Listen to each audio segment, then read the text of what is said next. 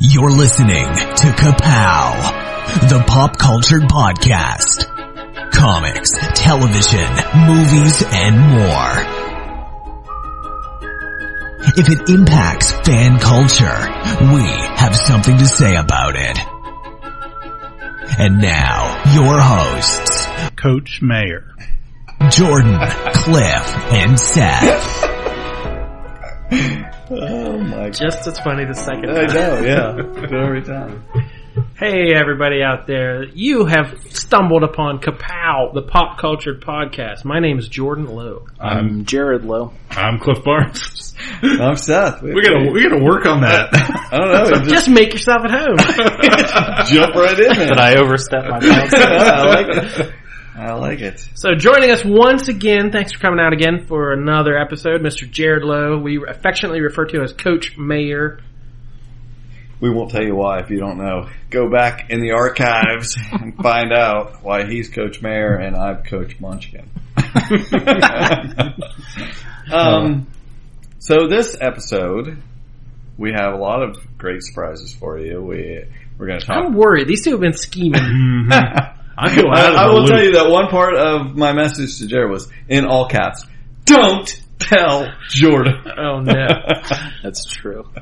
uh, uh, anyway, it's not that big. Hopefully it's not embarrassing from my past. My- I don't think so. No, I it's, it's something embarrassing for our future. Don't worry. no, this is gonna be great. Even better. You should always just think any idea I have is gold. it's gold, Jerry. Okay, so we're gonna talk about movies, and we're gonna talk about some TV, and we're gonna do a one job. Everybody's gonna be excited about that. We're, We're a, we're a podcast. That's what we do. We talk about things. Coach Mayor brought a suggestion for one job. We don't even know what it is. That's the most exciting part. Okay, so, but we have a new segment that we've never done before, and we didn't have a name for it until just a second ago.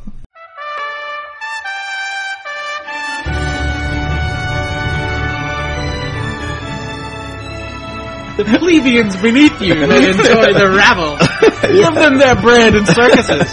For I shall lead Kapow Theater. oh no. So, after Cliff inserts the wonderful drop that he created this week, Mm-hmm. Yep. Well done, Cliff. I don't know how you do it. Time after time. I mean, it's just another, it's hit after hit after hit. Just That's find a way. this guy Find never lets us down. it's like just when you think they can't get any better, you're like, wow, blows your doors off.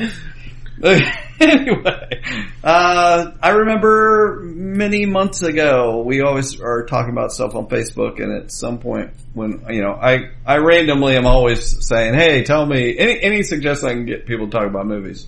Uh, but at some point I said, hey, uh, tell, you know, say something, I think you use it maybe in spelling your name probably, and, and you pick this movie, Double Indemnity, which I had never seen. It includes the first Disney legend, Fred MacMurray, Mm-hmm. and from Big Valley, Barbara Stanwyck. That's all I ever knew her from before this. Um, anyway, I'd never seen it. Film noir classic, 1944, Billy Wilder. Will make an appearance on my poster. Ooh, Wow. that's on the Nice. poster. Okay. It's great. It immediately jumped into my top 100 movies. I was very excited when I saw it and had, you know, learned of it. I found the one, a great movie. It's so exciting. So I, I remember at the time sending Jared a message that said, when the next time you're on the podcast, we're going to act out the best scene from that movie. and I said, as much as you want to be Barbara Stanwyck, you cannot be. I will be her, and you'll be Disney legend Fred MacMurray. So, prepare yourselves, everyone. We have not practiced this. No. So a promise, y- y- it wasn't even made on air. It was made in private. yes. And I had holding- forgotten about. You're holding him to it. Yes. I wasn't going to tell him at all until tonight, and I was like, well, I should let him know. You know, I had to send him the dialogue. But he, I will say this, when I sent him the information, I said, hey, by the way, I don't know if you remember, but we're going to do this. And he's like, I know exactly what scene you're talking about. he knew right away what we were doing. So we're just going to, we're just going to go into it. Guys, So you're, Double Indemnity is a black and white crime noir classic about an insurance, An insurance Scam. salesman who meets a lady. Right. and they're going to commit fraud and murder. Well, don't Now- spoil it. We got a whole scene here. Now Oh, I okay. know you have experience as Mayor Munchkin in Yes. your acting Yeah, that's, background. that's what I was going to say. We have we have Okay. some experience. We need to go over our accolades. Myself, I starred in a third grade play at school. I don't know why that's funny. well, Now, here's how good I was. Yeah. Okay. There were like five or six main parts to this play. Right. On the night of the play, one of the kids didn't show up. oh, and they're like, uh, Jared, you just do all his lines Oh, too. I was man. like, no problem. and I nailed it. Okay. What was the play and who were you? The play was called Inside Pitch, and it was baseball themed. Okay. I played a little bit of a bully, kind of a rough character who learned some life lessons about having friends through telling stories about baseball. Now he's over here laughing. Well, I, I thought it was an interesting choice that you made a you made a character choice to play him with a speech impediment. Jerk. So that talk about method acting. I actually developed a speech impediment for the first ten years of my life in preparation for this role. he had a hard time with R's. Yes. Oh, he would say, "Oh." I hope you're Yeah. not getting in his head there before his big So- our most famous line Yeah.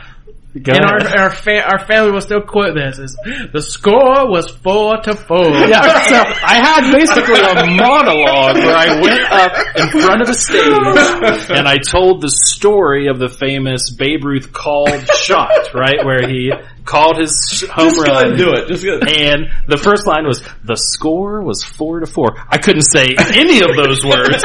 And then later on I was thinking, I could have said the score was seven to two. No one would have known. I don't know why I stuck to the script on that one because I sounded like an idiot. Um, but yeah, that's my acting That experience. is awesome. See, we never would have known that if I hadn't come out with this great thing and Cliff hadn't made that awesome drop. Actually, I'd love to find audio of you saying that that we could work into the drop. Oh, yeah. We have a VHS pushing, keep somewhere, I'm pushing. pretty sure. so, so as we're doing this, Cliff's gonna put a little film noir soundtrack behind it, a little score, because you know, he always puts his touches. the idea of all this new equipment was to get rid of the editing process. Edit on the fly, record, have it's it all amazing. ready. I can already Oh my hear it bumping in. God. Should we set the scene just so well, they know what's basically, happening? we, she, uh, Fred has stopped by, or sorry, Walter Neff Walter Knapp. has stopped by um, to help this lady, um, Phyllis, renew her husband's car insurance. Is what they're planning to do here, and they seem to have a little chemistry. As you will see, it'll be apparent. The chemistry. It will be very It will evident. leap into your head. Electric. okay, so I guess we can't turn back now. I, I want to. I want to go on record before we ruin this that I I was demanding that I got to be Phyllis. He was very adamant about it. so here we go. Just imagine you're like Cheryl Blossom with that Yeah. kind of. Yeah. No, we don't need any interruptions here. I know you're going to be you're going to want to get be really excited about. It. I'm waiting for my dialogue. As was it Keys? Oh yeah, Keys. that. We did- Edward G. Robbins. I left I left keys out of it. Edward G. Robinson. But uh, Judy, but Judy, if, if, Judy. if Kapow Theater Theater is a hit, It will take off. it will take off and be a whole thing. We'll have four part four people in the scene, all kinds of stuff. Okay, here we go. Let's give Cliff dialogue. Oh yeah, but that's what I was gonna, that's what I told him. I was like, That almost I was like, out I great. recognize dial, I, I recognize talent right away. I, I was like, I know people can deliver their lines, and I recognize people that can't. I knew right away. I needed to give Cliff the minimum number of lines, and still Right. almost went back. How long face. ago was that we made that video? Oh man, yeah. If you guys ever want to see some great stuff, we gotta dig that up and share it on Facebook again. Now that we have like twice the number of fans, we got like eight like fans. eight people. oh, anyway, okay, let's just get into it. Why are we not filming? yeah, filming because I don't have a dress. I don't have a black and white dress. All right, This should be going out live to the people. this really should. Okay, don't interrupt anymore. I'm trying to get in character. Well, I remember I would do certain rap songs or whatever, and I I got no support, just mockery. That's true. All right. You're a smart insurance man, aren't you, Mr. Neff? Well, I've been at it 11 years. Doing pretty well? It's a living.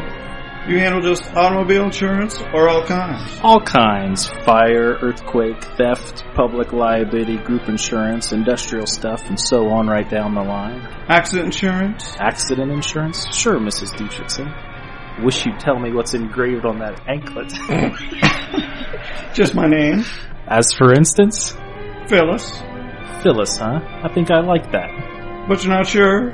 I'd have to drive it around the block a couple of times. Mr. Neff, why don't you drop by tomorrow evening about 8.30? He'll be in then. Who?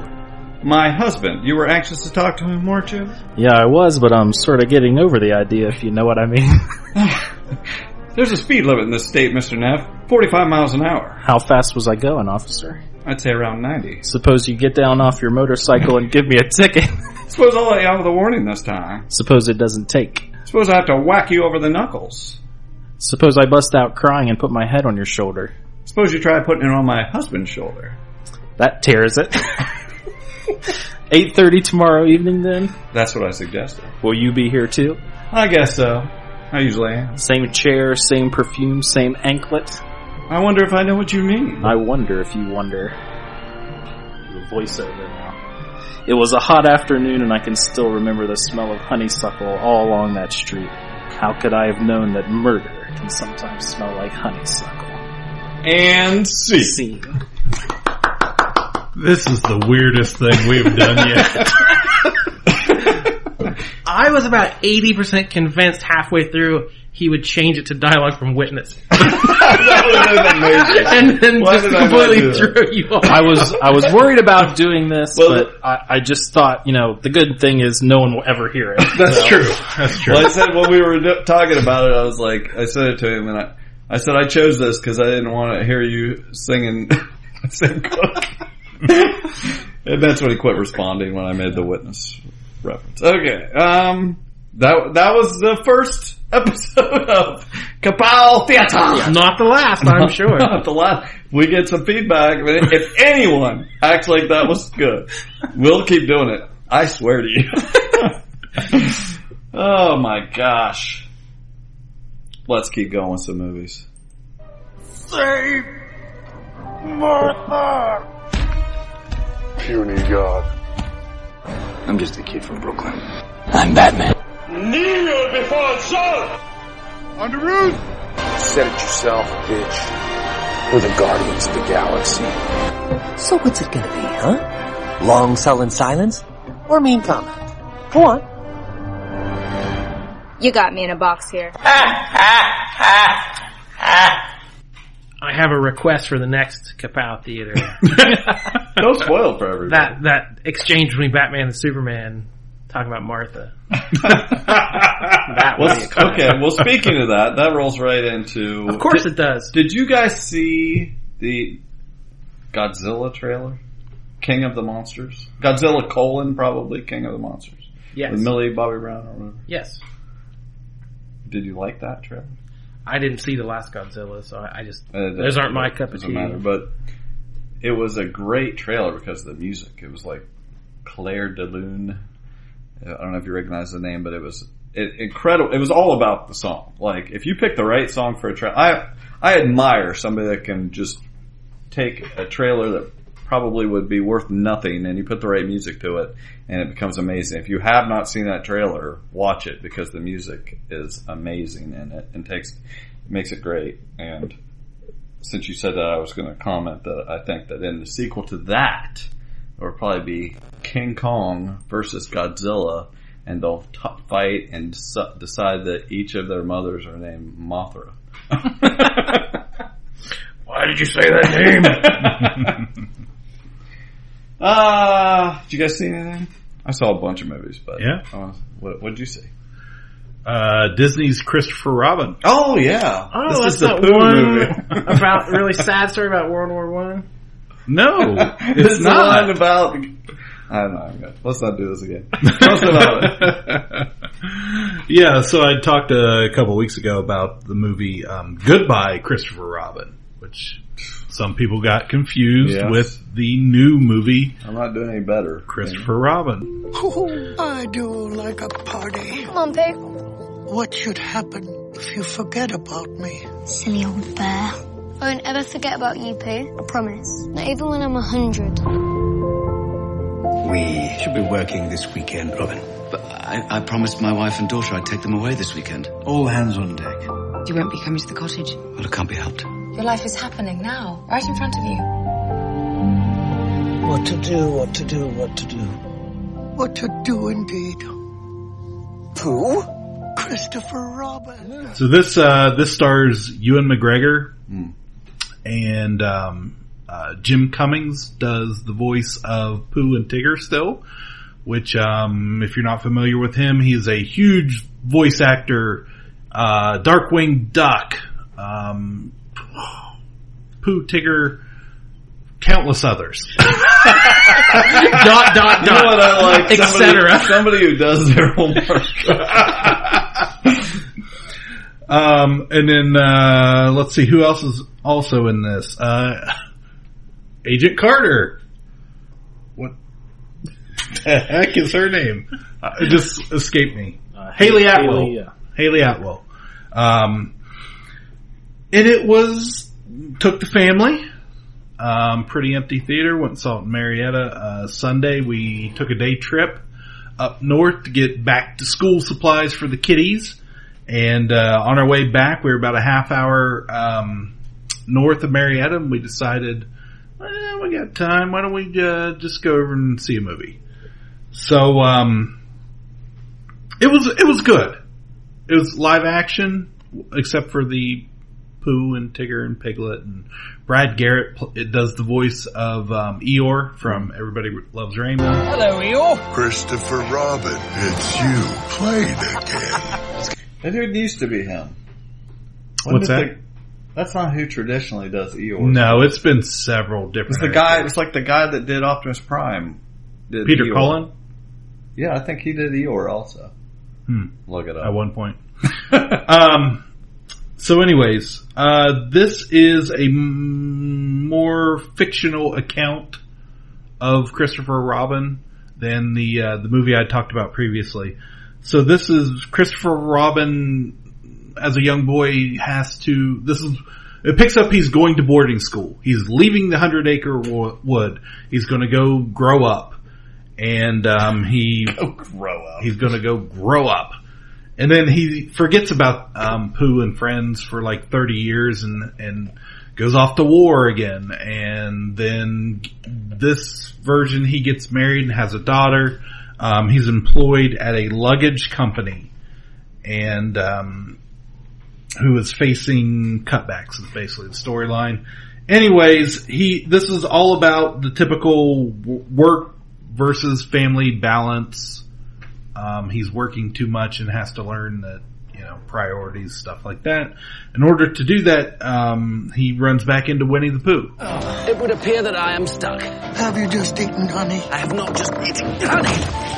I wonder which way. I always get to where I'm going by walking away from where I have been.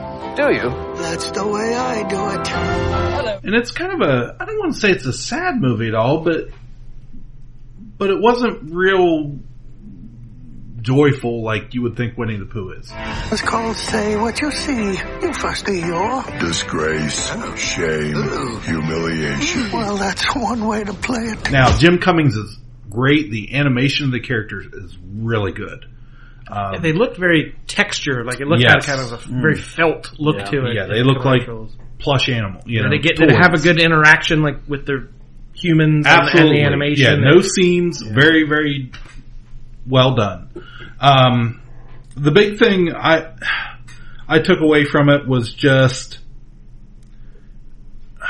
these. I heard somebody talking about these characters and how Pooh and Piglet and Eeyore and Roo and um, Kanga and Owl all represent kind of a facet of humanity and it really shows in this movie. Like you really pick up, you know, how timid and scared Piglet is all the time, and Pooh's just very calm, you know, very steady. He's the same all the time, and then you have you know Owl thinks he knows way more than he does, and and Eeyore's very gloomy and sad all the time, and and it's just kind of interesting how all these different personality traits kind of you know wrap up into into a regular person. So I was thinking about that a lot um, after I watched it, but um, I don't think this movie's doing great at the box office. I don't know that Disney expected it to do blockbuster numbers, but they did put a lot of advertising behind it. I've been Yeah, I didn't know which one it was when it came right, out. right. But I but I have seen you know ads for this movie. The toys are out. I've seen them a lot. You know because I'm always on Disney stuff, site websites and blogs and stuff. But um, I was a little surprised that not as many people went and watched it.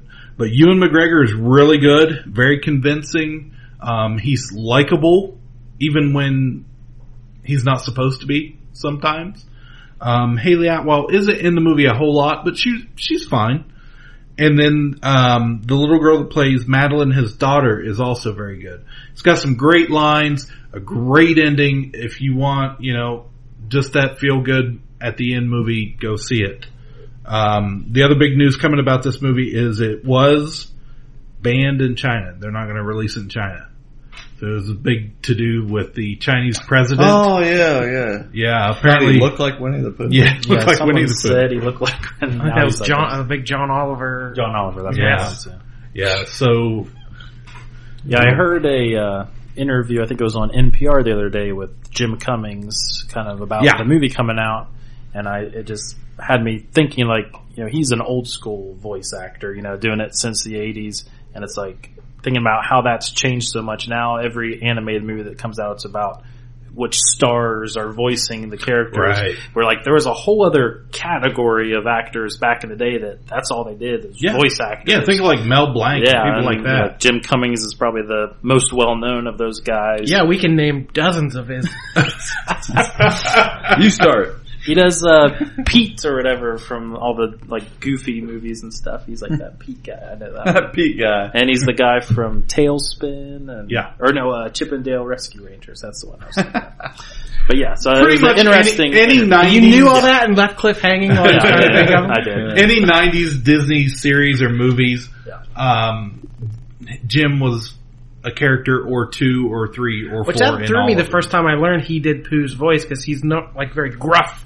Yeah, Rah, he, he like- doesn't yeah, normally sound that way. Yeah, and there's such a contradiction from Pooh and Tigger, and and there's a lot, you know, in any since he's been doing it, there's a lot of interaction between the two characters, and they're so different. And Pooh's so you know kind of lower, and um, Tigger's so boisterous, and and such a difference in in, in projection there.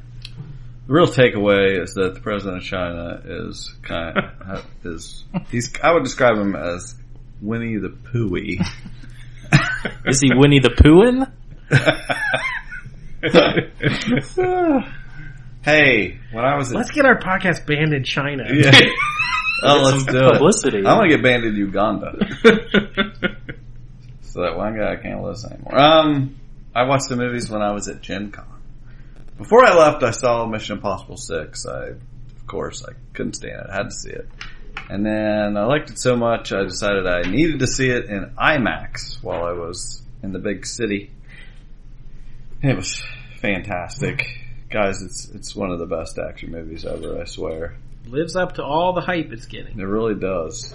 It's Surpasses really good. It is getting a lot of hype. It is. I will admit. Like, I like that because I've I've sing its praises, and it seems like a lot of other people are on board with that. I I don't know if it's my favorite one, but the fact that I have to think about it uh, is tough. It's right up there. I really love the first one though. I think the first one is really a great spy movie with some great action, and this one is a great action movie.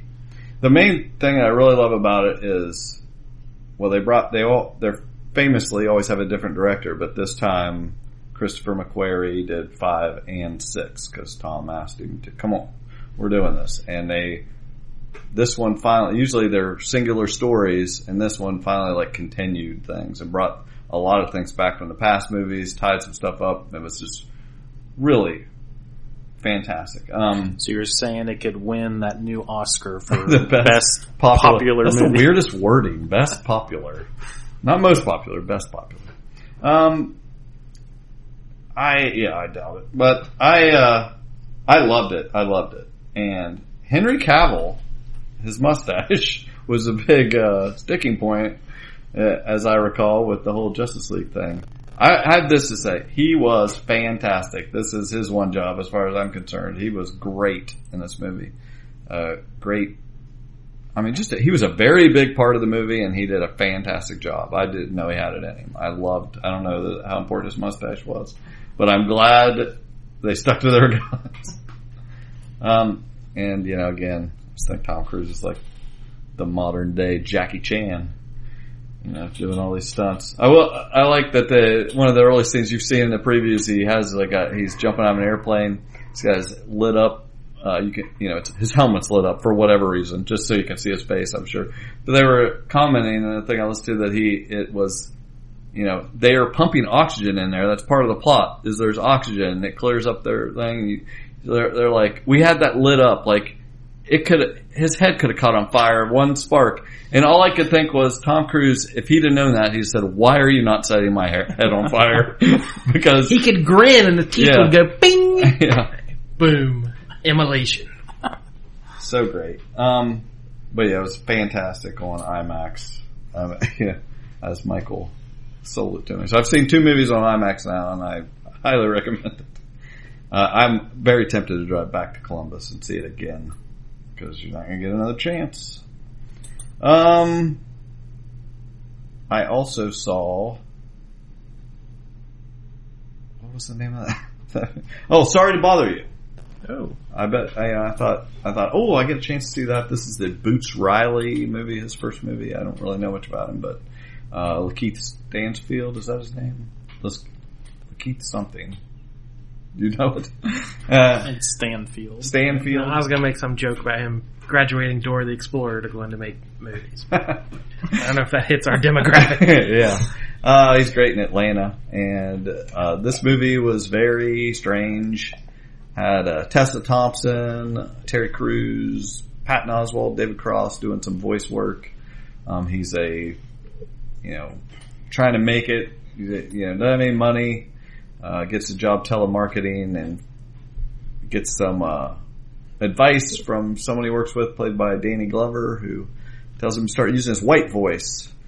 You know, and that he he might do a little better, and so he finds that he has a white voice, which is David Cross's voice, and it takes off from there. Uh, it takes a turn about halfway through that is so absurd. I don't know if I could go along for the ride. Like I tried, and I didn't dislike the movie, but it was just almost too much. Like this guy was like, I'm putting everything in this movie because I don't know if I'll ever get another chance. And it might have been, been not a great idea. But uh, you know, if you have any interest in it, I do say it's worth seeing. It's definitely, you'll never see anything like it. But the other movie I saw, which is very high on my list this year was from Bo Burnham called Eighth Grade and it stars a girl named Elsie Fisher, teen, young teenage girl that you know plays the character in just graduating from eighth grade, and she's you know really it really focuses on social media, um, how kids today we just can't even understand what they're going through. We did not have this when we were kids, and every year, it, earlier and earlier, they're exposed to all these social media platforms and how they, you know, how they have to like everything and do all, you know, jump through all the hoops to try to get through their lives. And she was just fantastic. So, the topic of today's video is being yourself. Being yourself can be hard, and it's like, aren't I always being myself? And yeah, for sure.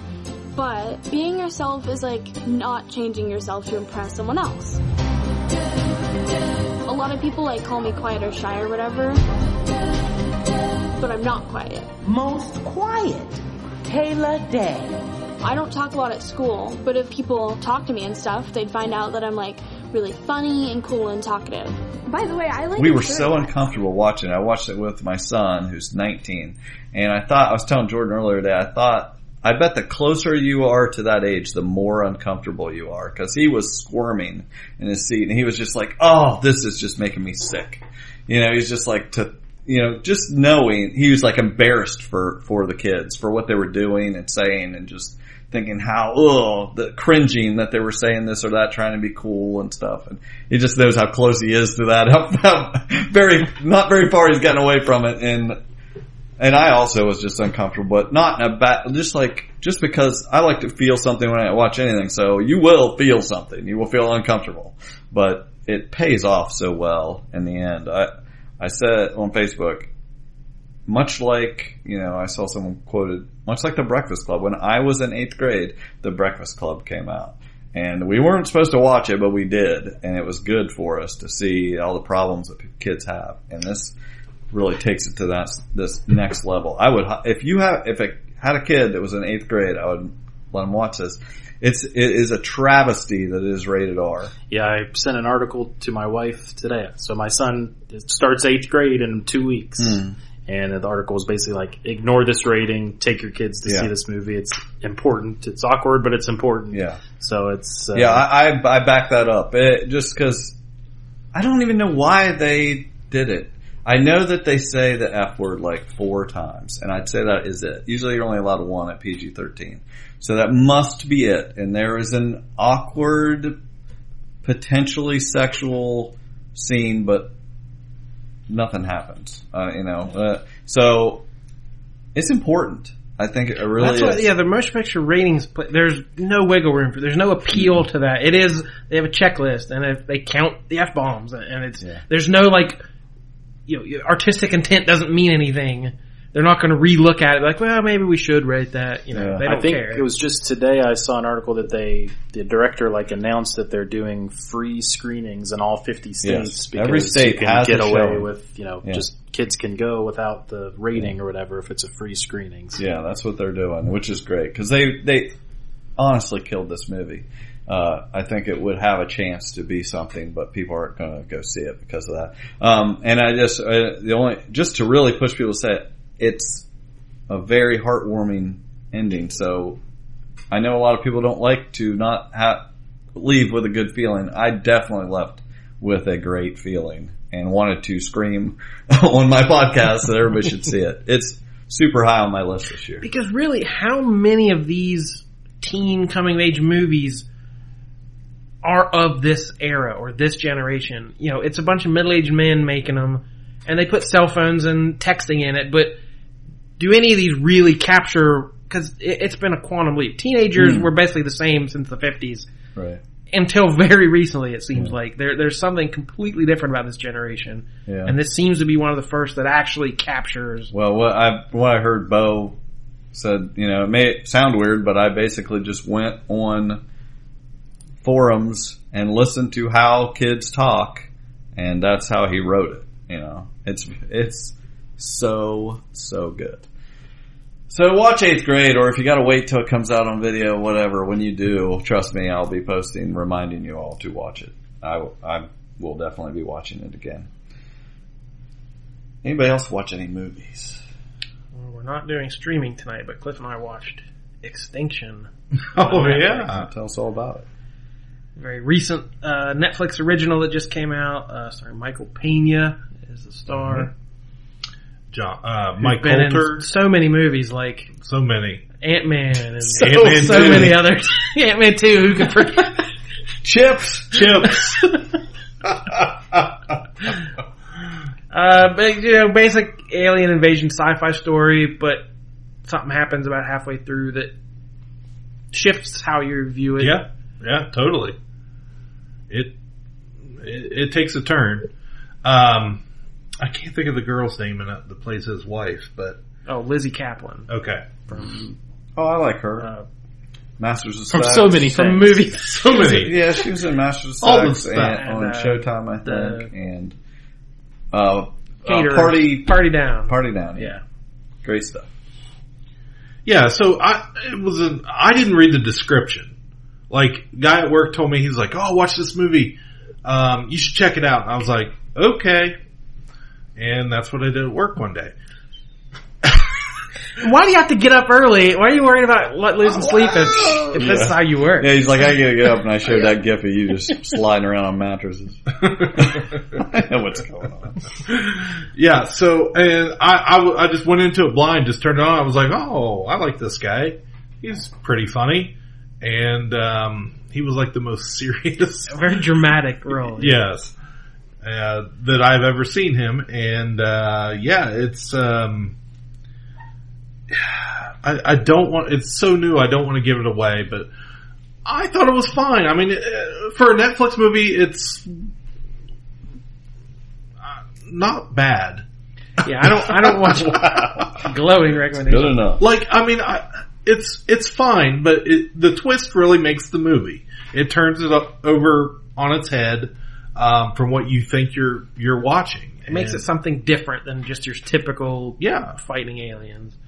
Um, I I said I don't watch a ton of the Netflix stuff, but it's like Bright or whatever. I thought it was better than Bright. Mhm. Maybe not a ton better. I just thought it was weird how they ended it of like yeah assuming there's going to be a sequel or more to it. Right. Like it doesn't really wrap things up. It leaves you like, those aliens come back, we got to do Yeah. something. You know, it was like you're just let's walk before we run. It's kind Extinction. of frustrating. Yeah, yeah. Hmm. Yeah, I, I had never even heard of it till you guys started messaging about it. Is that Glad, for movie? glad I watched it to Hmm? get that timely review in of barely being able to describe it. I watched a movie. It's a 30 year old movie that I'd never seen, but is like this huge cult movie. But it's on Amazon. But Buckaroo Banzai. Oh my god! Right, all Is that- right. what are what are the opinions on this? Oh, that's I one of don't know. Michael's favorite Yeah. movies. Okay. Have you ever heard of him? I wasn't quite sure what to make of it. I mean, I've never seen it. Really? Is it any good? I mean, it's Wait, let's hear how much Jordan loves it. Oh, I love it, but I, again, it's it's one of those if you watch when you were ten years old. Every, I know all week- about every it. I weekend. saw, I saw Ready Player One. you would love it. Yeah, you know how he dresses and everything.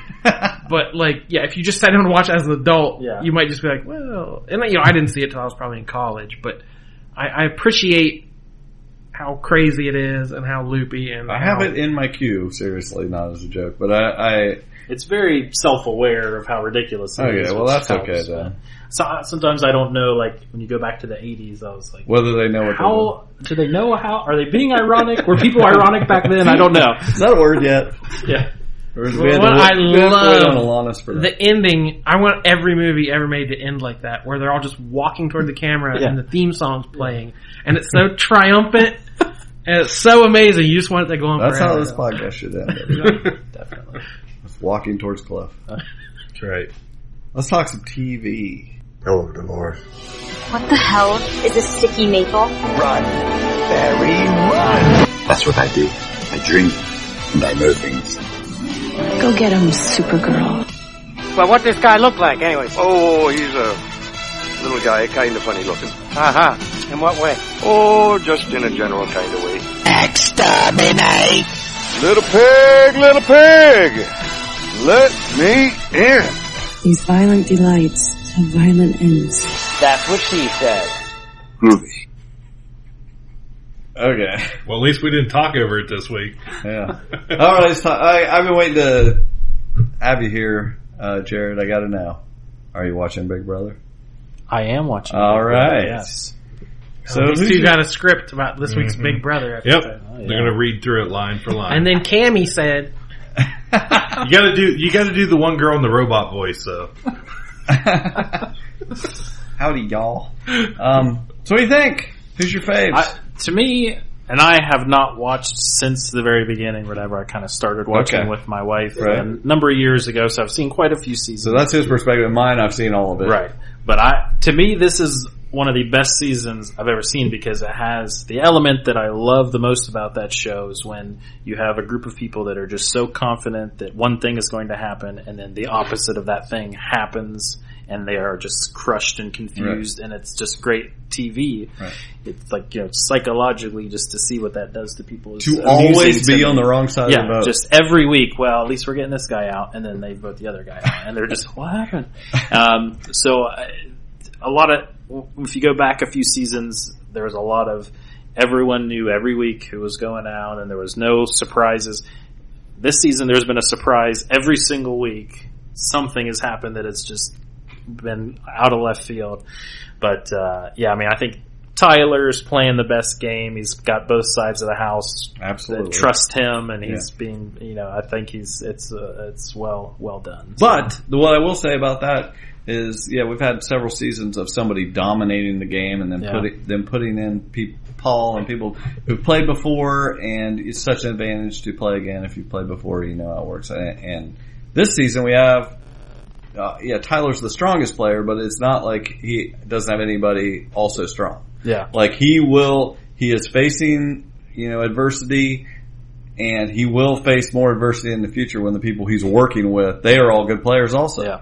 So that when he has to go up against Angela and, you know, there, there are a lot of good, I think that Haleigh is really good if she was in with the right people. Well, I said she was the first one to kind of recognize that Tyler was playing both Yeah. sides, so I had to give her credit for that. Right. Well, there's some definitely, you don't know. I know some stuff you don't know because I, I watch the pop TV at night and there's some crazy stuff going on. But anyway, it's great. I really enjoyed it. You are right. I mean, even if having not seen all the seasons, this is one of the better ones because yeah, there's a blind side every time and, and again, it's nice to see, it's nice to see, even in sports, to see a great team dominate. Yeah. And they this they made this early alliance with a bunch of great players, and they are crushing. And generally with that, just, you know, being nerds, it's like the house generally divides into the really athletic, attractive Right. people and then kind of the outcasts on the side. And you always root for the outcasts, like, oh, come on, take me. This year it's different. It's like the really attractive, good people are like a cohesive unit that works well together. And all the outcasts are just insane, and they never know what's happening. And it's, you just Yeah. you were like you root for them to fail. It's, yeah, my favorite is that that Fessy walking around. What happened? Yeah. um, I have to say though, give a last rights to uh, um, what's her name? What was her? Haleigh? No, uh, Haleigh. Uh, Kaitlyn? Kaitlyn. Yeah. Well, I got to tell you, people, this this is what happened a couple weeks ago. She was voted out, and they had a special twist that was planned that whoever got knocked out was going to get a chance to come back. And they announced, I heard some behind the scenes, they announced to the studio audience, nobody's going home tonight. So it's like, it, just trust me, there's not going to be an interview afterwards with Julie. Nobody's going home. And because they were so sure that nobody could possibly leave that night, but no, my favorite Kaitlyn found a way. Because she got voted out and they're like, you get a chance. And she had to put together a puzzle of herself that was eight pieces. Eight piece puzzle. Yes. An eight piece puzzle of herself that should have taken like 30 seconds. They gave her two and a half minutes. I bet, I bet a million dollars that it was two minutes and then the last second like, no, we're going to give her an extra 30 seconds just to make sure. And she could not do it. Yeah. It was great. Yeah, because when she left, uh, they didn't have chairs set up for an interview. They didn't know No, what it was blew happening. them away. They didn't know what to do. The the fact that she had actually got knocked out of the house because she couldn't put a puzzle of herself together. it was great. It was So a- your favorites off the show? Yeah, but up there, there's so many good players it doesn't matter. But she was great while she was there. Um, so anyway, fabulous season. I was waiting to talk with somebody that had been watching it. Well, speaking of cohesive units, you want to root for Cleveland Browns. I I really knew that Jordan was going to bring up Yep. Hard Knocks. I texted uh, where I messaged. Hey, Cliff- when a good segue falls in my lap, I'm going to use it. I, I I messaged Cliff yesterday. I was like, I like to give like a vague thing so Jordan can go, what are they talking about? I said, how excited are you for tonight, Cliff? Scale of one to ten. He said eight. I more, said an more, You said more than the Super Bowl. That's right. And when I saw that on my phone, I, I clicked over to HBO. I was like, yep, that's what they're talking about. Yep. yeah, we got our first episode of Hard Knocks. How long's this show been going on? Oh my gosh, a while. Oh, many. How many, many- teams is it? Are the Browns like the last team they hadn't? Got? Yeah, No, like- it's probably been six or seven teams. I've, Yeah. I've watched the last four or five years. I told Cliff, that's another thing I messaged. I said, best theme song since Powerless. so watch out, Hard Knocks. If you go up the air, we'll steal your theme song too. So this is like the documentary series that goes inside the huddle, inside the locker Through room, training camp. through training camp. Like, whatever happens, you will see it on your screen within two players weeks. cut, players traded, um, players, you know, injuries. You you see it all. You see uh, fights. You see the coaches bickering. It goes Um, through preseason, almost yeah. through preseason, so Yeah. you'll see some of that. It's it's it's great. I've always watched. I don't even hardly watch sports anymore, you know, and Yeah. I still have always watched this show because it's so neat to see. And yeah, most people get excited for any uh, team they show, so it's neat to watch the it's the Browns. Right. I knew you would love it. Oh, I love you're, it. You're, I assume No. you'll watch the episode. No, it, it was a great, it was a great first episode. We, we saw, you know, the, the big thing everybody hit on were Hue Jackson, the coach, his, um, his brother had died. And within the first few days of training camp, Hugh his, Jackman is the coach. Hue Jackson. Jackson. I'm sorry. And, uh, within the first few days of training camp, his mother dies. So he's, you know, dealing with all these family. And now he has to coach the Browns. Right. I'm I like, mean, insult to Tragedy injury. after why, tragedy. why would anybody stick around?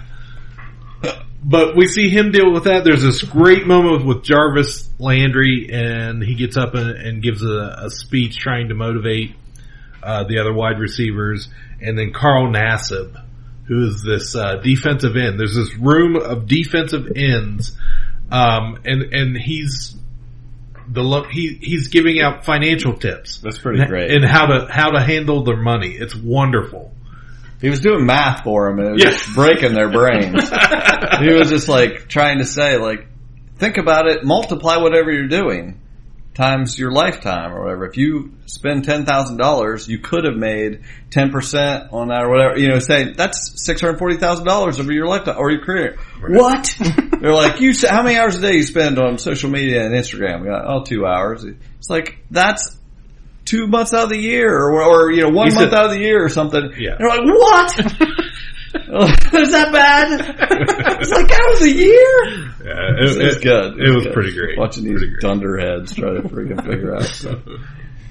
No, but there there were there were some there were some very humane moments in it, and that's the great thing always about that Hard Knocks has always done is they're not just football players. You really see them at more as people. And, and what they're going through, and it, because everybody just gets wrapped, well, they're millionaires and they make all that money and it doesn't matter. And, and you, you see the other side of it. You know, these guys that came from poverty for the most part for nothing and football was their only way out. And, um, you know, like one of the line, Christian Kirksey, he's a, he's a And they get drafted by the Browns. Yeah, yeah. yeah. Just when you think you made it. He he was telling them all, you know, in the meeting room uh, on the show last night that you know to to write down why why they were there. Give me one reason you're here, and uh, and and put it up and look at it every day when you get up and every night when you go to bed and stuff like that. Did you do that? I bet you did that too. I haven't done that yet. It's just I, I. I was waiting for the podcast. I was going to do it You're then. make us Why am? I here? Cheryl Bloss. I was going to say mattresses, but that's probably better. That's why I got. He doesn't even need a note. He just Yeah. wakes up and there's his mattress. Goes to bed. There's his mattress. Right. Well, what's your prediction for this football season, Cliff? Let's get it on air. Better or worse than last year? Browns Let's get some record. hot takes. Let's get some hot Well, let's see. takes. Last year, what was the record? Oh, and sixteen. Yeah, let's turn than this that? into like a sports calling Yeah. show. What's wrong? What's wrong with the Browns, Cliff? Tell us how to fix We've got Steve from Parma on the line. Can they do worse than 0 and 16? No.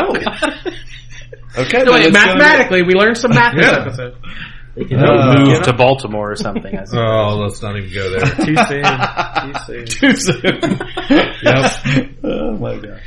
That's good. Yeah, I'm, I'm, I'm anxious to Give us a number, Cliff. How many wins this season? Um, they were they won zero last year, so it's given over and More. under.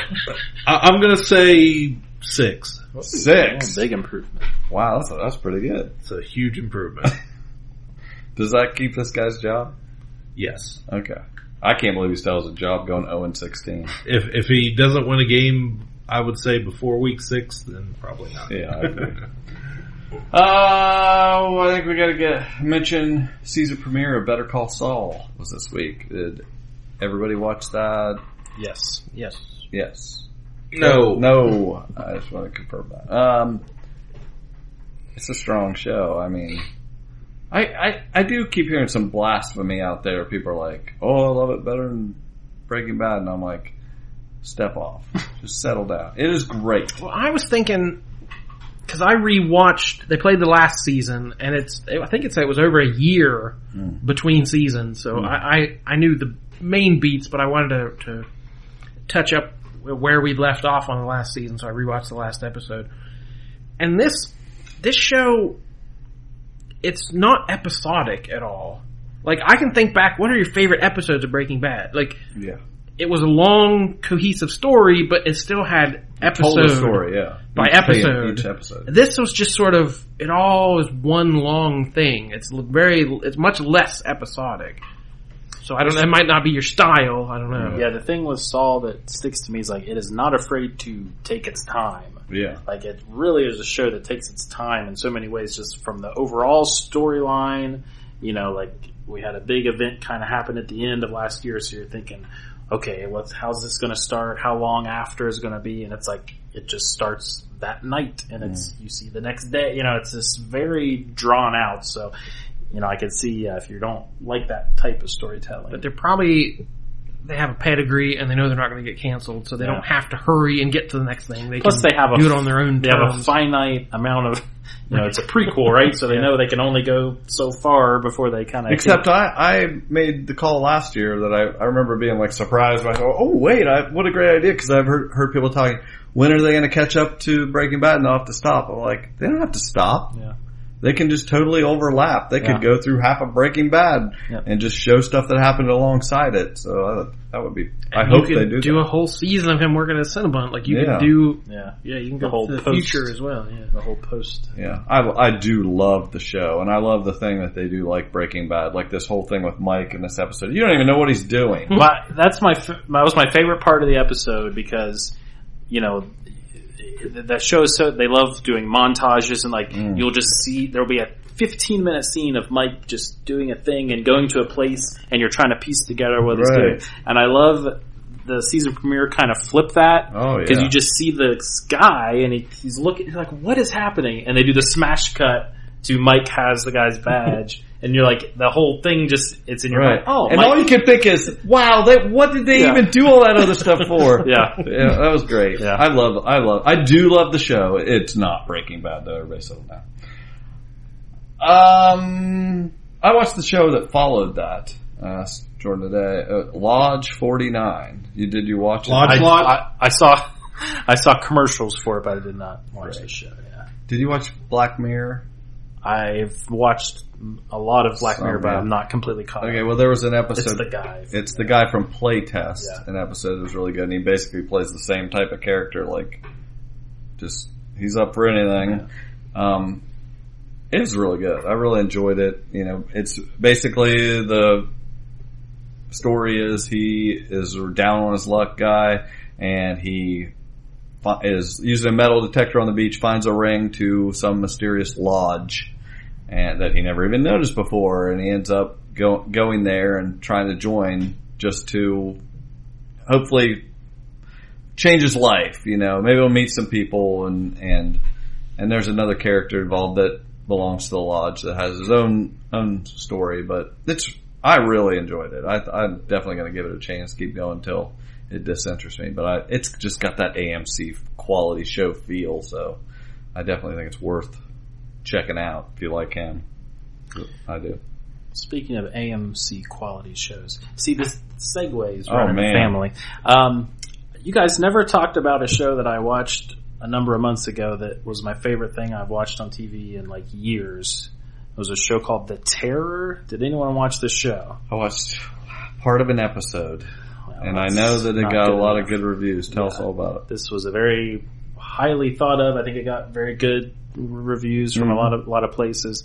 Um, but it's a show. It's based on a book by I think Dan Simmons is the guy's name, um, and he's done a few books that are similar like this. But he took a real life kind of historic mystery of this Arctic expedition from like the 1840s that sailed from Britain to go find the Northwest Passage through uh, the high Arctic, and no one ever heard from him again.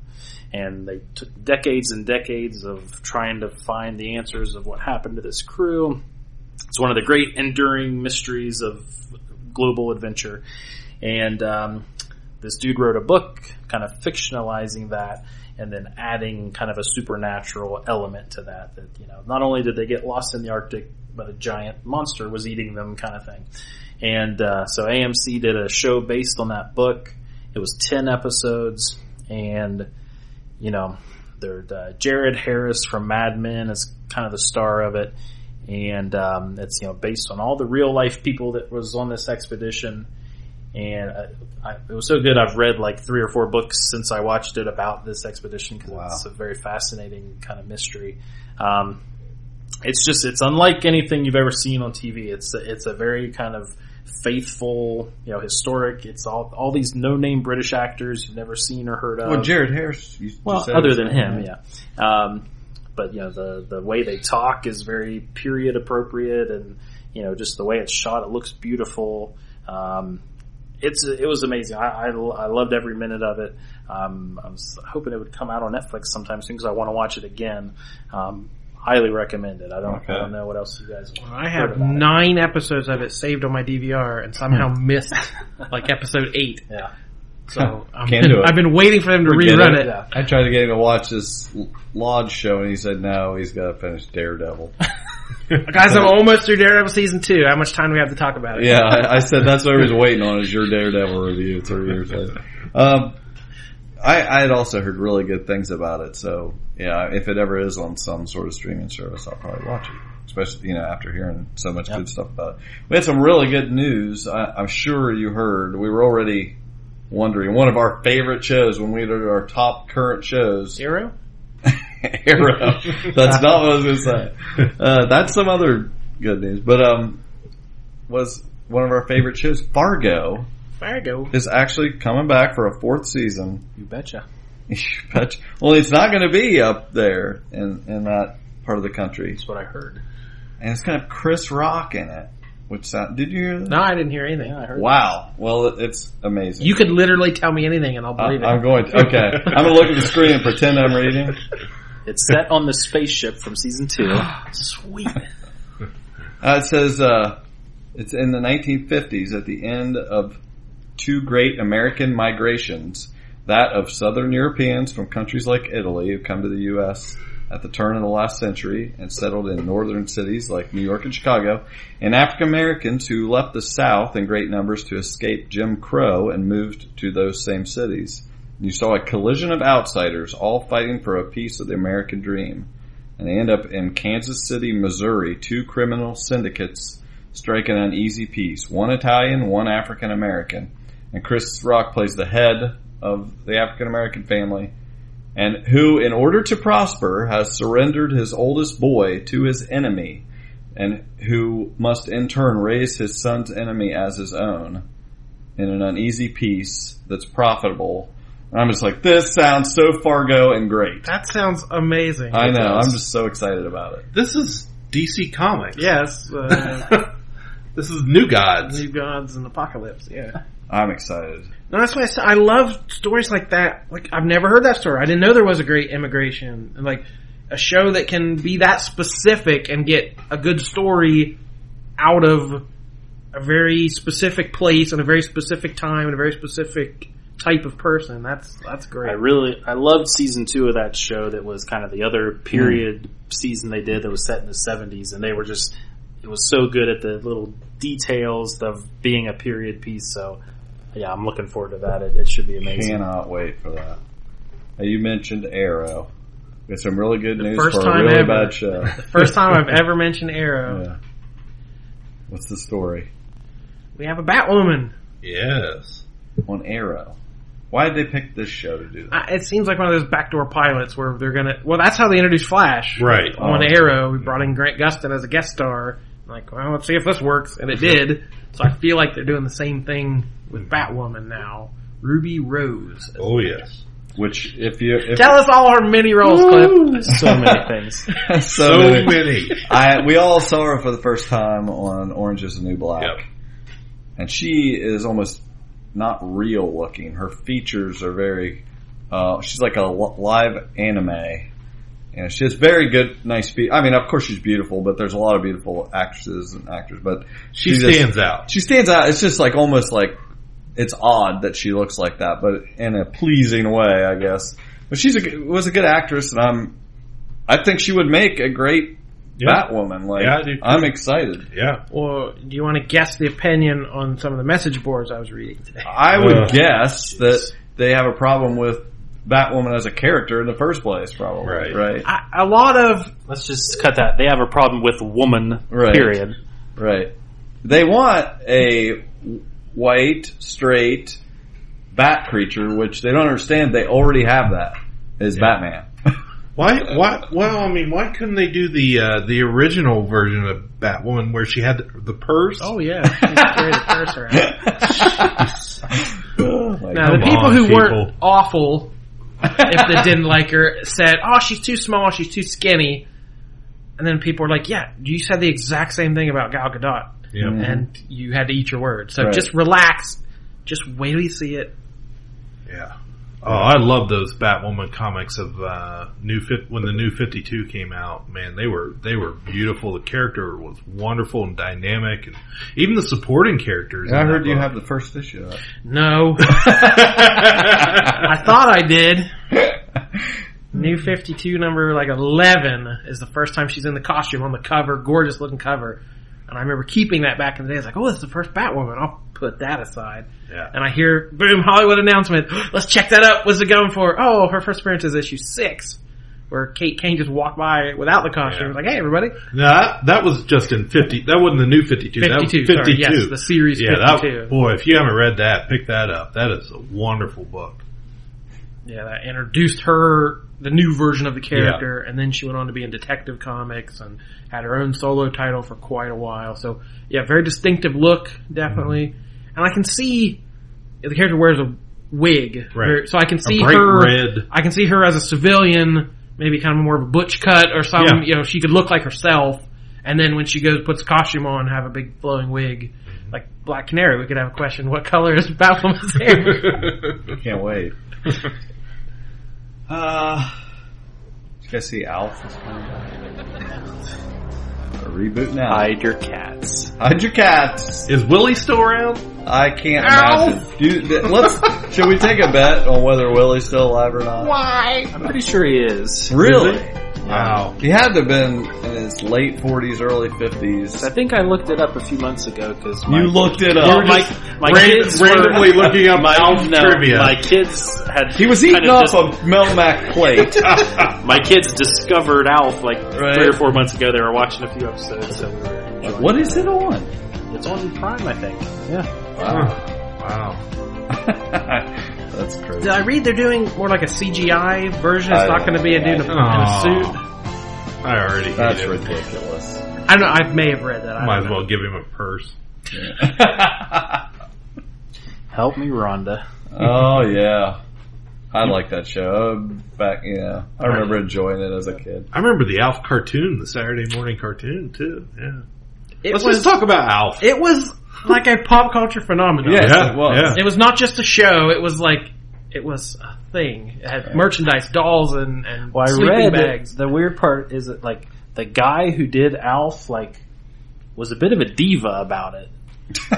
like I don't want to talk out of school This here, but cat's too hairy. no, he, he he was very like protective of the character. Like he was the only one that could perform it, and like he would only do certain things. And like if they wanted to do, he was like, "Oh no, Alf wouldn't do that." Or like it was very. i- i- If you could go on and read about it, it was very strange because he was very.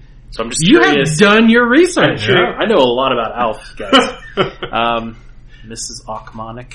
Uh, oh my god! I just hit you with a Wow. hit you with a Mrs. Ochmonek. Jeez. Um, but yeah.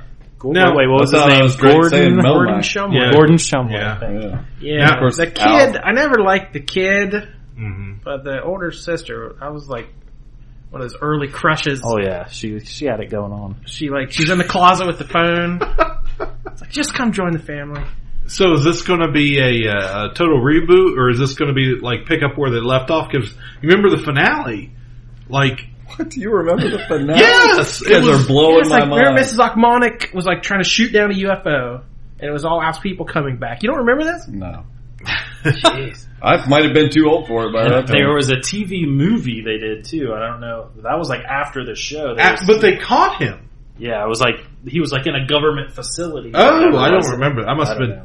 Yeah. I never saw the movie. I just read about it Oh. in the course of my ALF research Yes. that I was. It's doing. just in my file somewhere. yeah. I'll have to find it. Wow. Wow. Anyway. Yeah. Good show. Yes, it's on Prime. Anyone wants to catch up on Alf, you don't know what we're talking about. Alf, Alien Life Form. It's great 80s comedy. It's actually Yep. just some Very family friendly. yeah, very jokey small children pun- that love it. It's yeah. ba- it's uh it's a bunch of conversations of jokes. It's just Alf with punchlines, and it's great. Oh my gosh! I watched a new show. Am I allowed to just say that? Yes, Yes. yes. Um, a show Who's called Making? It on NBC. I don't know if it's a competition crafting game show hosted by Amy Poehler and Nick Offerman. Have you s- yeah, have anyone seen it? I saw it about this? advertised. Okay, yeah. So it's my wife is very crafty. She likes to do things, so it was kind of up her alley Right. the show itself is if you've watched any kind of Great British Baking Show, Mm. people love uh, Ellen's Furniture Design Show. Any of those shows, it's exactly like those shows, except it has two of the funniest people on the planet as Right. hosts. So it kind of elevates it above that. So if you enjoy any of those shows that you can just sit down and watch a you know s- silly competition show, I recommend this one because those two are hilarious and they're hilarious together and they're hilarious interacting with like normal people and so the yeah, I would watch those two all day long. So what are the types? Because you know the maker Yeah. movement is big right now. So what? That's it's kinda- just arts and crafts, or Well, is it that- more like functional it, stuff? that's kind of it's you know based off hey this is kind of uh, exploding kind of part of our culture right now is that it's cool to kind of make your own stuff and have different skills or whatever and of course Nick Offerman is a big woodworker He's known He's for- very yeah, known yeah. it is known that he is a woodworker he makes canoes and all kind of stuff so it starts off with I don't know six or eight contestants and they generally each have their own kind of niche that they do. So one person makes stuff out of paper and one person is a woodworker and one person is like a hodgepodge. They just glue a bunch of crap together and, you know, so there's different. I'm a glue guy. Yeah, so one guy works with like felt. He takes felt and I do the- I do the glue. so uh, yeah, it's like each person has their own thing, but you know, like the first competition was make a 3D animal that's like your spirit animal or whatever. So like they Your had- Patronus. came- Put the drop like in. yeah. so they each came up with a cool thing, you know, in their own style or their own way of crafting whatever they do. So I mean, it was neat. Like I said, if you like any of those kind of you know those competition Yeah. shows you can just put I on and watch and not Chef. think about it. Yeah, anything like that, it's good.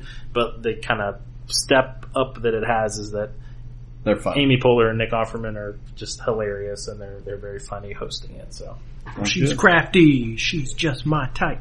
She's crafty. Cowbell. Um, I don't know much else other than to say that Sharp Objects on HBO. Damien Adams is still great. Um, Yellowstone is getting better and better. Do you agree? I love Bethany, Yeah. the daughter. Yeah. One of the best characters on TV Yeah. right now. I I watched I think the first three episodes. So I'm a little bit behind. Oh, yeah, you're behind. My only problem is I like that character. I she's not very good at doing an American accent. Like the first time she talked, I was like, "What is she British or what?" And like apparently she is a British actress, and yeah, they just- all are. She can't nail the American accent very well. And Kevin Costner is terrible at the American Well, accent. he always is.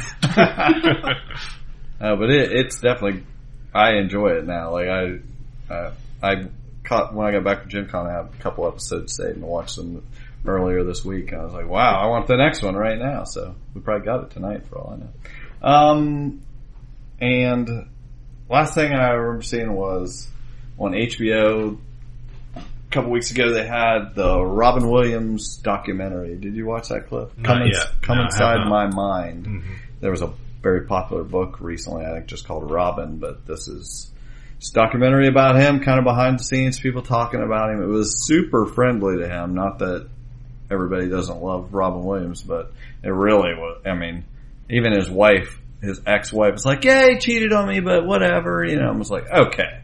This guy wasn't a saint. I love Robin Williams, but he was known for being a crackhead, you know, and and running around on his wife. Not a fine gentleman. but uh, it was be a cokehead. It was uh, yeah. It was good. It was good. I, I've seen better documentaries though, but if you're a fan of Robin Williams, it's definitely worth watching. I, he's just beloved, you know, so it's nice to see something talking about him. See, you're, you're bound to see something you don't know about him. And the history of comedy is back on CNN. They're doing new episodes. Got him saved. The documentary series about comedians. They've done one about animation. Uh, their next one up is about comedy duos. They've done one about sketch comedy. So just tons of people they talk to. Lots of archival footage. I'm I'm enjoying it. Anything else? Not it. We're wrapping it up. One job. One job forever? Look, I have one job on this lousy ship. It's stupid, but I'm gonna do it, okay? You tosser! You had one job to do! This is our new hot new segment. Seth always brags about because he invented it. but the, the the reviews are in, and it's a hot segment. Everyone seems to like it. But we have a trouble. We have trouble picking who we want to talk about because we don't want to just pick our favorite actors. I mean, I trust me. It's not like we can't think. It's not. I'm not asking you to tell me actors. We know actors. I've got a list of a hundred thousand people, but we're looking for something a little off. You know, sometimes. So we thought with Jared being our special guest, he Yeah, could we'll- bring one of his own. So We always let the guest pick. Yes, you That get, way- you get to pick this episode, and we're gonna. Are we are we over our twenty minute limit, Cliff? A little bit. Okay. Cool. Okay. So I read this week. You, you're going to think where I'm going with this. Okay, but I'll be wrong. Um, this week was the 25th anniversary of a movie called The Fugitive, Oh. 1993. And I saw a handful of articles came out this week that were kind of, you know, retrospective, kind of looking back and praising that movie as, you know, this was, you know, it was a not a fran. They didn't try to make it a franchise. It was a standalone thing. And how- Uh, they did a sequel. well, that's true. U.S. Marshal. Yeah, but uh, more of just you know it was a lot of practical effects and it was a So tell me we're doing Wesley Snipes one job. uh, so you know it was a great look back. So I you know I looked at that movie and I know Seth wants me to do Harrison Ford, but I'm going to go the other way and we're going to do Tommy Lee Jones one Oh. job. Okay. I know my answer. Okay. Well, I, I will throw some out there that I kind of wrote down here as his more known Oh, roles. You're taking Seth's one job. Oh, I'm sorry. Go ahead. Wow. let's start. Let's start on the tail end here. We don't want to name as too big of ones, even though you kind of already did name as one of his biggest. Well, yeah. Uh, well, well, uh oh. I guess I. Are you going to gang up against me? Yep. You guys suck. I, don't didn't talk to him about it, but I I know, know what they're going to pick. answer. I want to know. I want you guys to know that whoever's listening doesn't know what we're talking about. But I want you guys to know that I know what we're talking about, and I watched it in the past year. I'd never seen it, but I watched it in this past year, and I'm pissed that you guys are going to gang up against me and pick it because it's not as good as my. Oh. Oh my gosh, that's it. Anyway, I won't name that. I won't spoil it for everybody. Space Cowboys. Okay, that that's not gonna be it. Um, uh, jeez, Batman Forever. Yep. Um, got Men in Black. Those movies. Natural Born Killers. Um, Lincoln. He was in. He was in the first Avenger. Yeah, he Mhm. had a Captain great America. great role in that. No Country for Old Men. Yep. Definitely had a big role in that. Uh, nothing else really sticks out to me other than those I had the two we're uh, talking about. Kind of, I think it was his first big movie was Coal Miner's Daughter. He Oh, yeah, it played, was uh, Sissy the Spacek. husband of Yeah. uh, Loretta Lynn in that one. JFK, he had a big supporting role in that. Nominated for an Oscar for supporting Oh. actor for JFK. Is that where he bleached his hair blonde? Yeah, he played like the effete Southern uh, yeah, that's a that's weirdo. A, that's quite. he a was role. good in it. Yeah. Uh, Under Siege, he was the Yep. villain. Steven Seagal's only halfway decent watchable movie. Um, Blown Away. He was Double Jeopardy in that. was another one he was in. Uh, the Client. Oh yeah, I remember the client. Uh, Cobb. He had kind of a starring role. He's not doesn't have a ton of those. Uh, here's this one. Jordan always likes the name of this one. Three Burials of Melquiades Estrada. Oh, that's a great Love that movie.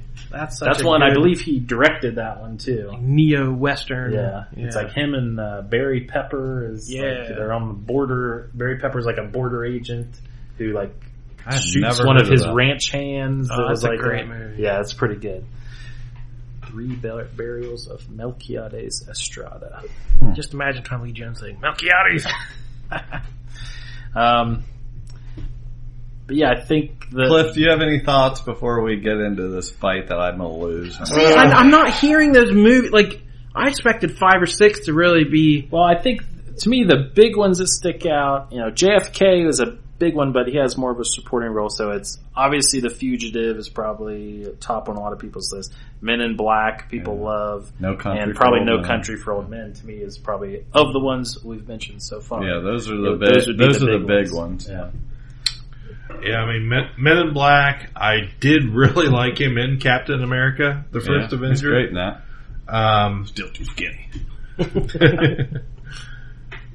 yeah, th- this doesn't do much for me. The Fugitive. I remember him in The Fugitive. He was really good in that, but I don't know. Don't talk yourself out of something good. That's Cliff. weird. That yeah, I view him as oh, a guy who's been doing great work for 30 years, but he doesn't have that starring iconic mm-hmm. role really. Yeah. Well, I think for me, The Fugitive is a near perfect movie. In my top 100, love it. Hate the idea you guys are going to f with it. He won the Oscar. He won the Oscar. yes. I'm sure supporting actor. It was. Yep. He just was amazing in it. Listen up, gentlemen. Our fugitive has been on the run for 90 minutes. Average foot speed over uneven ground, barring injuries, four miles an hour. That gives us a radius of six miles. What I want out of each and every one of you is a hard target search of every gas station, residence, warehouse, farmhouse, hen house, outhouse, or doghouse in that area. Checkpoints go up at 15 miles. Your fugitive's name is Dr. Richard Kimball. Go get him.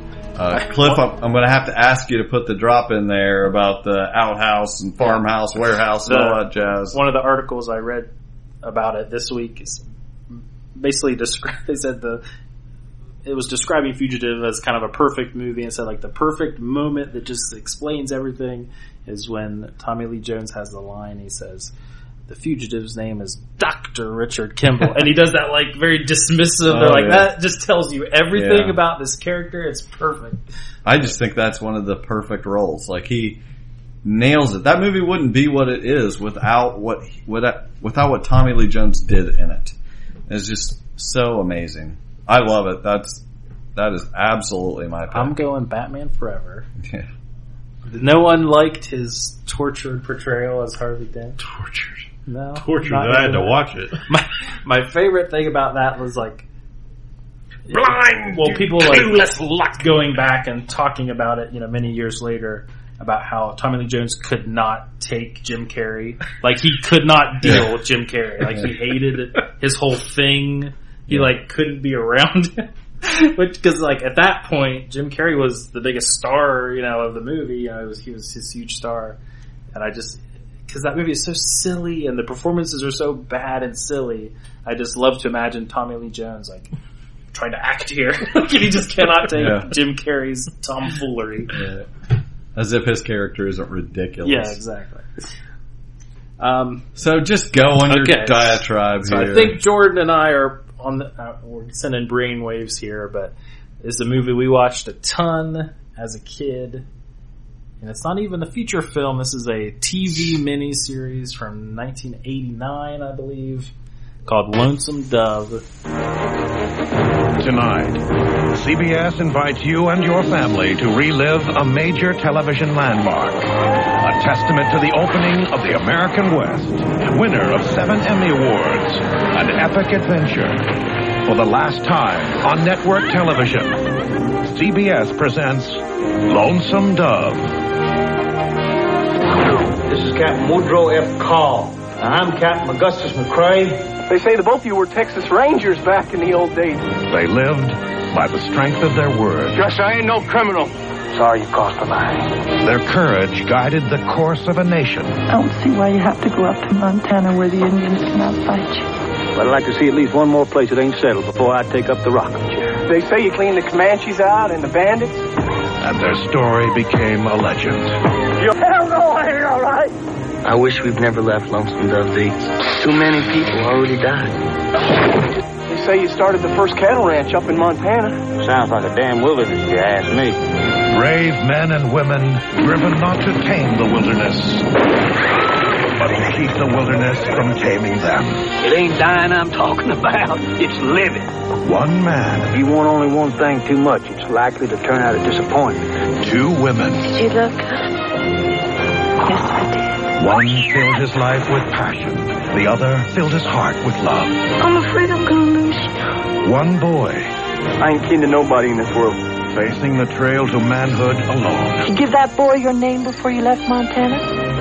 I don't know that he is my son.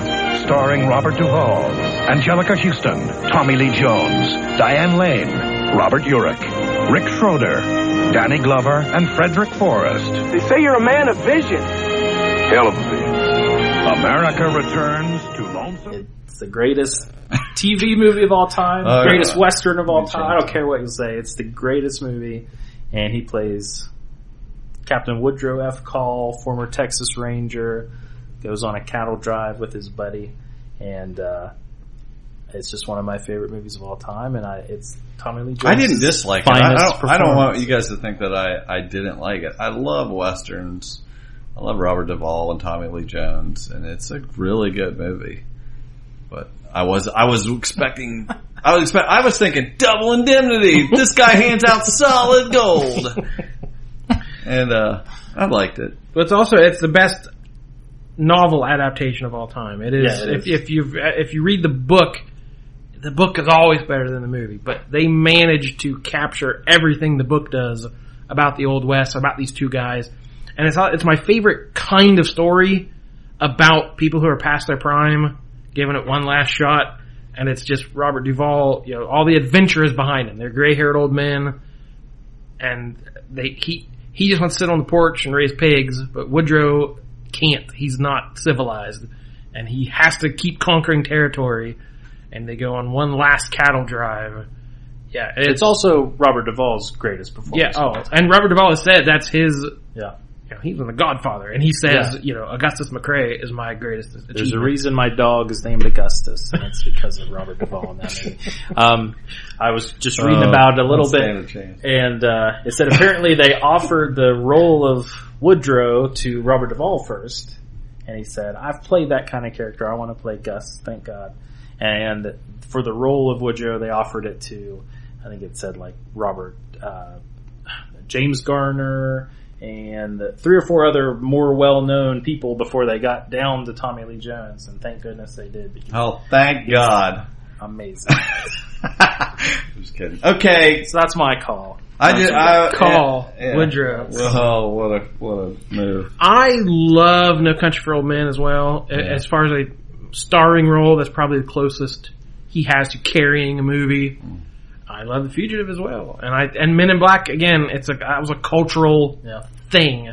That was mm-hmm. you know the summers that came out. You know, he it is was- super. Men in Black was he everywhere. is super Tommy Lee Jones in that movie. you know, I mean, he definitely is himself. Well, that's why I picked him. I thought I felt like he had three or four really Oh yeah, solid. there's some meat on the choices. bone there. I love that moment in Fugitive where he, where Harrison Ford is saying, you know, I didn't do it. He's like, I don't care. That's not Yeah. what he's about. He is there to catch him. That's his it. job. Yeah. Cliff, But be a light. I don't. I mean, for me, it's probably Men in Black or or The Fugitive. I honestly it doesn't make. I I don't know how this works. Do you have to? It works like this. Cliff never cares. That is true. Um, I think Men in Black. I, I don't know. Uh, he doesn't star in anything. I wouldn't be against voting for The Fugitive because it's so iconic and you know exactly what movie you're quoting when you hear some of those lines and everyone knows it. But that's not what it's about. I, I, I mean, I appreciate what you're saying there. I agree. It would, man, if Tommy Lee Jones, the fugitive on his mm-hmm. headstone looks pretty good to me. But, But I can also say he's doing Robert Duvall. But if I and but if I saving say Newt P, get your rope, you know what I'm saying. you know who I'm talking. yeah, he does. all them, them cowboys you killed and farmers you burned. Newt P, get your rope. Oh, great performance. Oh. I don't know anything of the dang kind. That's my favorite line. We'll just quote Lonesome Yeah, Dove let's the rest of you're just gonna bury me in freaking lonesome dove quotes. Oh, uh, Well, I mean, if you gang up on me three to one, I'll concede to the fugitive. do you want, Like you I said, want any choice? we'll say we'll say Robert Duvall. If we can just do them both, let's just do Robert Duvall and call it Lonesome Dove. And we'll oh, now I gotta look at a Robert Duvall list. Let's stick to one guy here. Let's see. Cliff, are you making a decision? On what I'm gonna go with Men in Black. Oh, kill me. Men in Black? He would be so, he would roll in his grave. He, oh, You know, I don't know the. The Fugitive is I think my one of favorite the best role. movies ever. My, I mean, like it's fine. I don't remember like being excited, ever excited to watch The Fugitive. I yeah, That I can't tell you how many times I've seen it. Maybe twice. Like Yeah. I remember liking it, but it's not one It I was the first DVD I Didn't- ever bought. Didn't Oh, we? mine was Tremors. Oh, really? Big surprise. Didn't we own Fugitive on VHS? I believe we did. okay, I feel like I watched it. I quite a remember few times. going to Media Play in Columbus. They used to put those in those ca- toy castle stores or whatever. That, you know, what, what were the name of those stores that were shaped like castles? Used to be toy K- stores. Hmm? No, I forget. Anyway, it's old. But anyway, when DVDs came out, Media Play went off the charts. That was the that was the pre Circuit City, like where people went to get media. And I remember the first movie I bought on DVD was The Fugitive.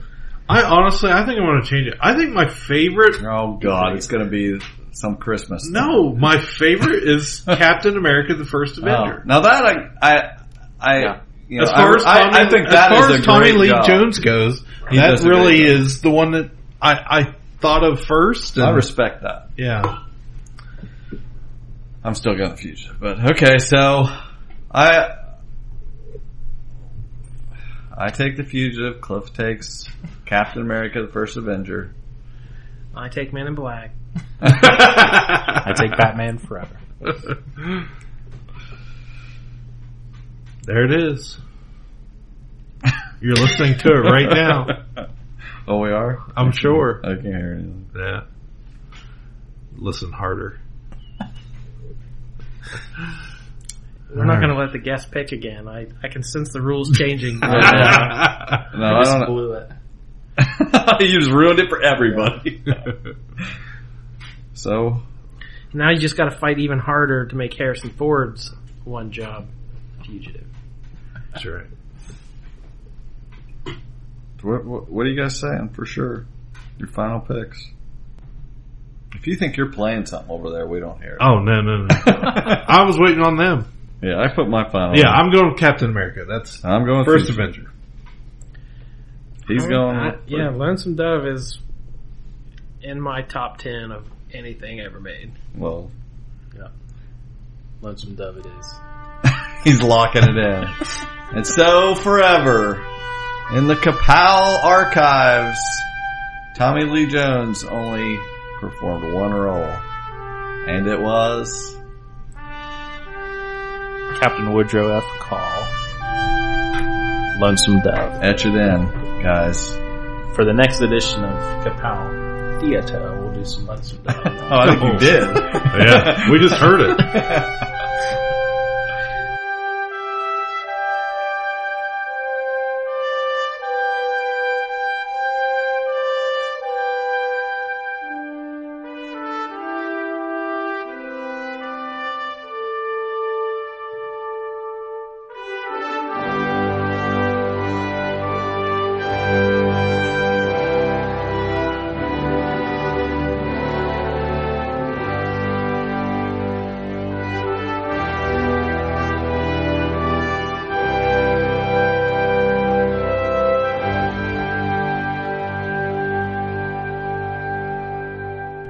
right, let's wrap it up. Yes, indeed. Well, thanks for listening. You can find us many places online, like at the Kapow Podcast on Twitter, www.udownwithkpp.com, or on Facebook. Leave some comments, argue with us about this. No, none of you are going to agree with that. No way. Back up Seth and tell him how wrong we are.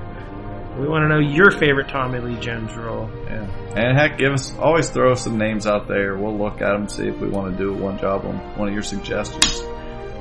This was a great one. Didn't work out for me, but it was a great one. Thank you for joining us. Our special guest, Coach Mayor. Thanks for having me. As always, I am Jordan Lowe. Kapow, the pop culture podcast. Hold on. Hold on. Uh, and I'm the only one that matters, it's, Jordan. It's not a science. There's three buttons. I do want to, while, while he's digging around there, not either way, I want to thank Cliff because uh, we tricked him into doing a lot of episodes of great length. Yeah. yes, I told them before the show, one episode, keep it at an hour, and here we are, two and a half hours later. on a Wednesday night. First one was really short. It was barely an episode. Oh, Actually, yeah. it's not even. It's Thursday morning now. really, you're gonna fall asleep watching a movie at work tomorrow. That's right. I won't have anything to talk Oh, about next time. Yeah. Did you play the ending or what? Did Yeah. we even sign out? Go Are ahead, done? do it again. Sign out. As always. Did we do the? Just say you're Jordan Love. No, I don't want to. I'm Jordan Lowe. It's not going to play. I'm now. Jared. This is great. I'm too tired for this. There it is. Cliff Barnes. So, bye forever. Hell of a vision. Kapow, the pop culture podcast, is intended for entertainment and information purposes only. Sounds, music, and clips played during the podcast are property of copyright holders. All original content is property of www.udownwithkpp.com. Behind the scenes, we are the world information. It's my favorite fact about We Are the World is Waylon Jennings was the only artist to like storm out. He thought it was stupid. Oh. All right, we ready to go on this one? Yep. All right, here we go.